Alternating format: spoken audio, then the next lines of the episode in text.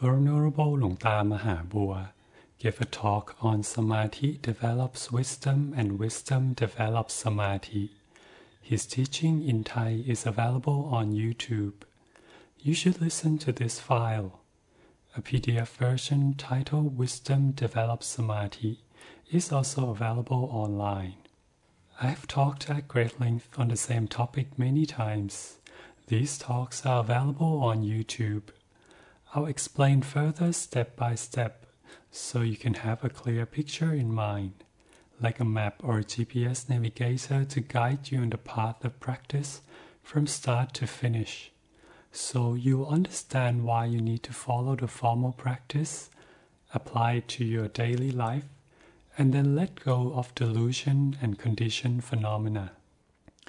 You can start by using a mantra as a meditation object to develop concentration, tranquility, or samadhi. This is a samatha practice when the mind is kept firmly centered in concentration. It will gradually become more peaceful and have clarity. It is thus ready to develop wisdom or insight into the true nature of reality, of body, feeling, mind, and mind objects that they all fall under the three characteristics of impermanence, unsatisfactoriness, and non self. This is known as the vipassana practice. You'll also start to notice the tendencies of the mind that it tends to follow the defilements, cravings, and ego. When the mind is drawn towards sensual pleasures, craving, and attachment to conditioned phenomena, you be aware and let them go. As a result, the mind will settle into peace. When you practice like this, the mind will gradually become less and less deluded and more peaceful. Attachment to the sense of self, defilements, cravings, and ignorance will also diminish. Detachment is conducive to true peace of mind. The one supports the other. The peace from letting go differs from the peace or calmness attained in the samatha practice. Now let Nanmui expand further on the topic. We start with concentration samatha, samadhi. First, we need to understand why we need to develop concentration. The nature of the mind tends to wander due to the lack of awareness. For this reason, developing samatha or samadhi is necessary for practitioners, so that they can be aware of the wandering mind. If the mind wanders outside, it will pick up things from out there and get lost in mental proliferation. For example, it might think about family or job or be preoccupied with other mental activities. The mind does not stay in the present moment. It can't see what it is doing. This means that the mind is not at home. We need to develop mindfulness, sati, and be mindful so that the mind will not wander. What is right mindfulness? Simply start by focusing attention on one or two objects. For instance, we can use the mantra Buddho and keep the mind focused on Buddho. The mantra is like the stairway, giving you support to hold on to. Anytime the mind wanders outside as it used to, mindfulness will remind us that the mantra Buddho is missing. Some practitioners may not use the mantra, they may bring attention to the in out breaths. Some may use the mantra Put as they breathe in and To as they breathe out. They anchor the mind with put and to to reinforce concentration. We can use any technique to focus the mind on meditation objects. The wandering mind will soon become more mindful and steadfastly focused on the put to. With the continuation of mindfulness and the mantra, the mind will attain concentration samadhi. It no longer wavers or clings to anything external. It is at home.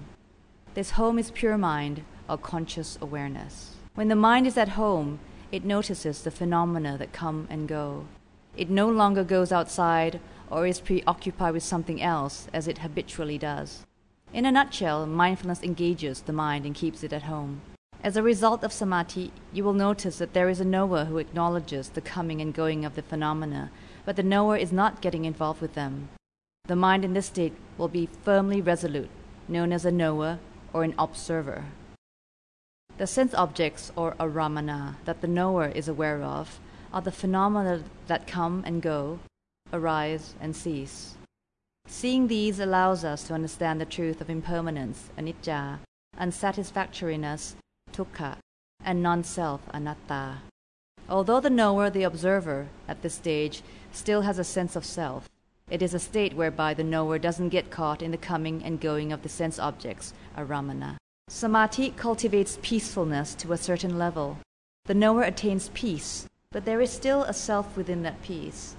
That is why practicing only samatha or samadhi cannot liberate us from the delusion of self. Vipassana, on the other hand, cultivates wisdom to see the knower or the observer itself. The knower is like a TV audience who watches the drama scenes unfold. They come and go. They are impermanent, stressful, and non self. With vipassana, the focus shifts to the knower, observer, watcher of the TV. When the knower experiences the phenomena, there will be accompanying thoughts, mental formations, or mind chattering. The knower, mind chatterer, is the sensory consciousness. The fifth aggregate works alongside mental factors, feeling, memory, and thoughts. They arise together and cease together. You will see that both the sense objects, aramana, and the knower are conditions that arise and cease simultaneously in every moment. This is the working process of the five aggregates. The five aggregates do not belong to anyone. They are not self. They arise and cease. Because of ignorance, avijja, we blindly grasp the mind or sensory consciousness as me, my, mine. When a pleasant feeling arises, we tend to hold on to it. In contrast, when suffering or an unpleasant feeling arises, we automatically perceive it as my suffering and try to get rid of it. When a neutral feeling arises, we are not aware of it. All of these responses to feeling are part of a cycle of delusion. Therefore, if we understand the truth, we will know that the five aggregates are not defilements nor nibbana. The ignorant mind that clings to the aggregates or the sense of self is deluded and thus suffers as a result. We will see that the pure consciousness element simply knows. It's not self. It is unconditioned. It is the pure consciousness or the pure mind, visankhara, which can only know or acknowledge. It is not a self. It has no shape, no form. It is an emptiness.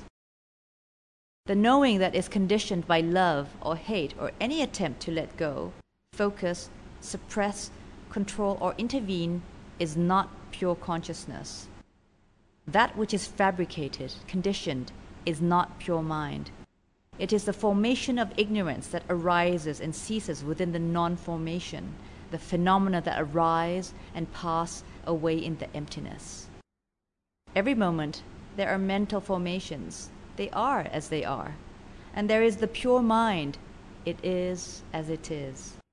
Both the unconditioned and the conditioned are devoid of entity or self.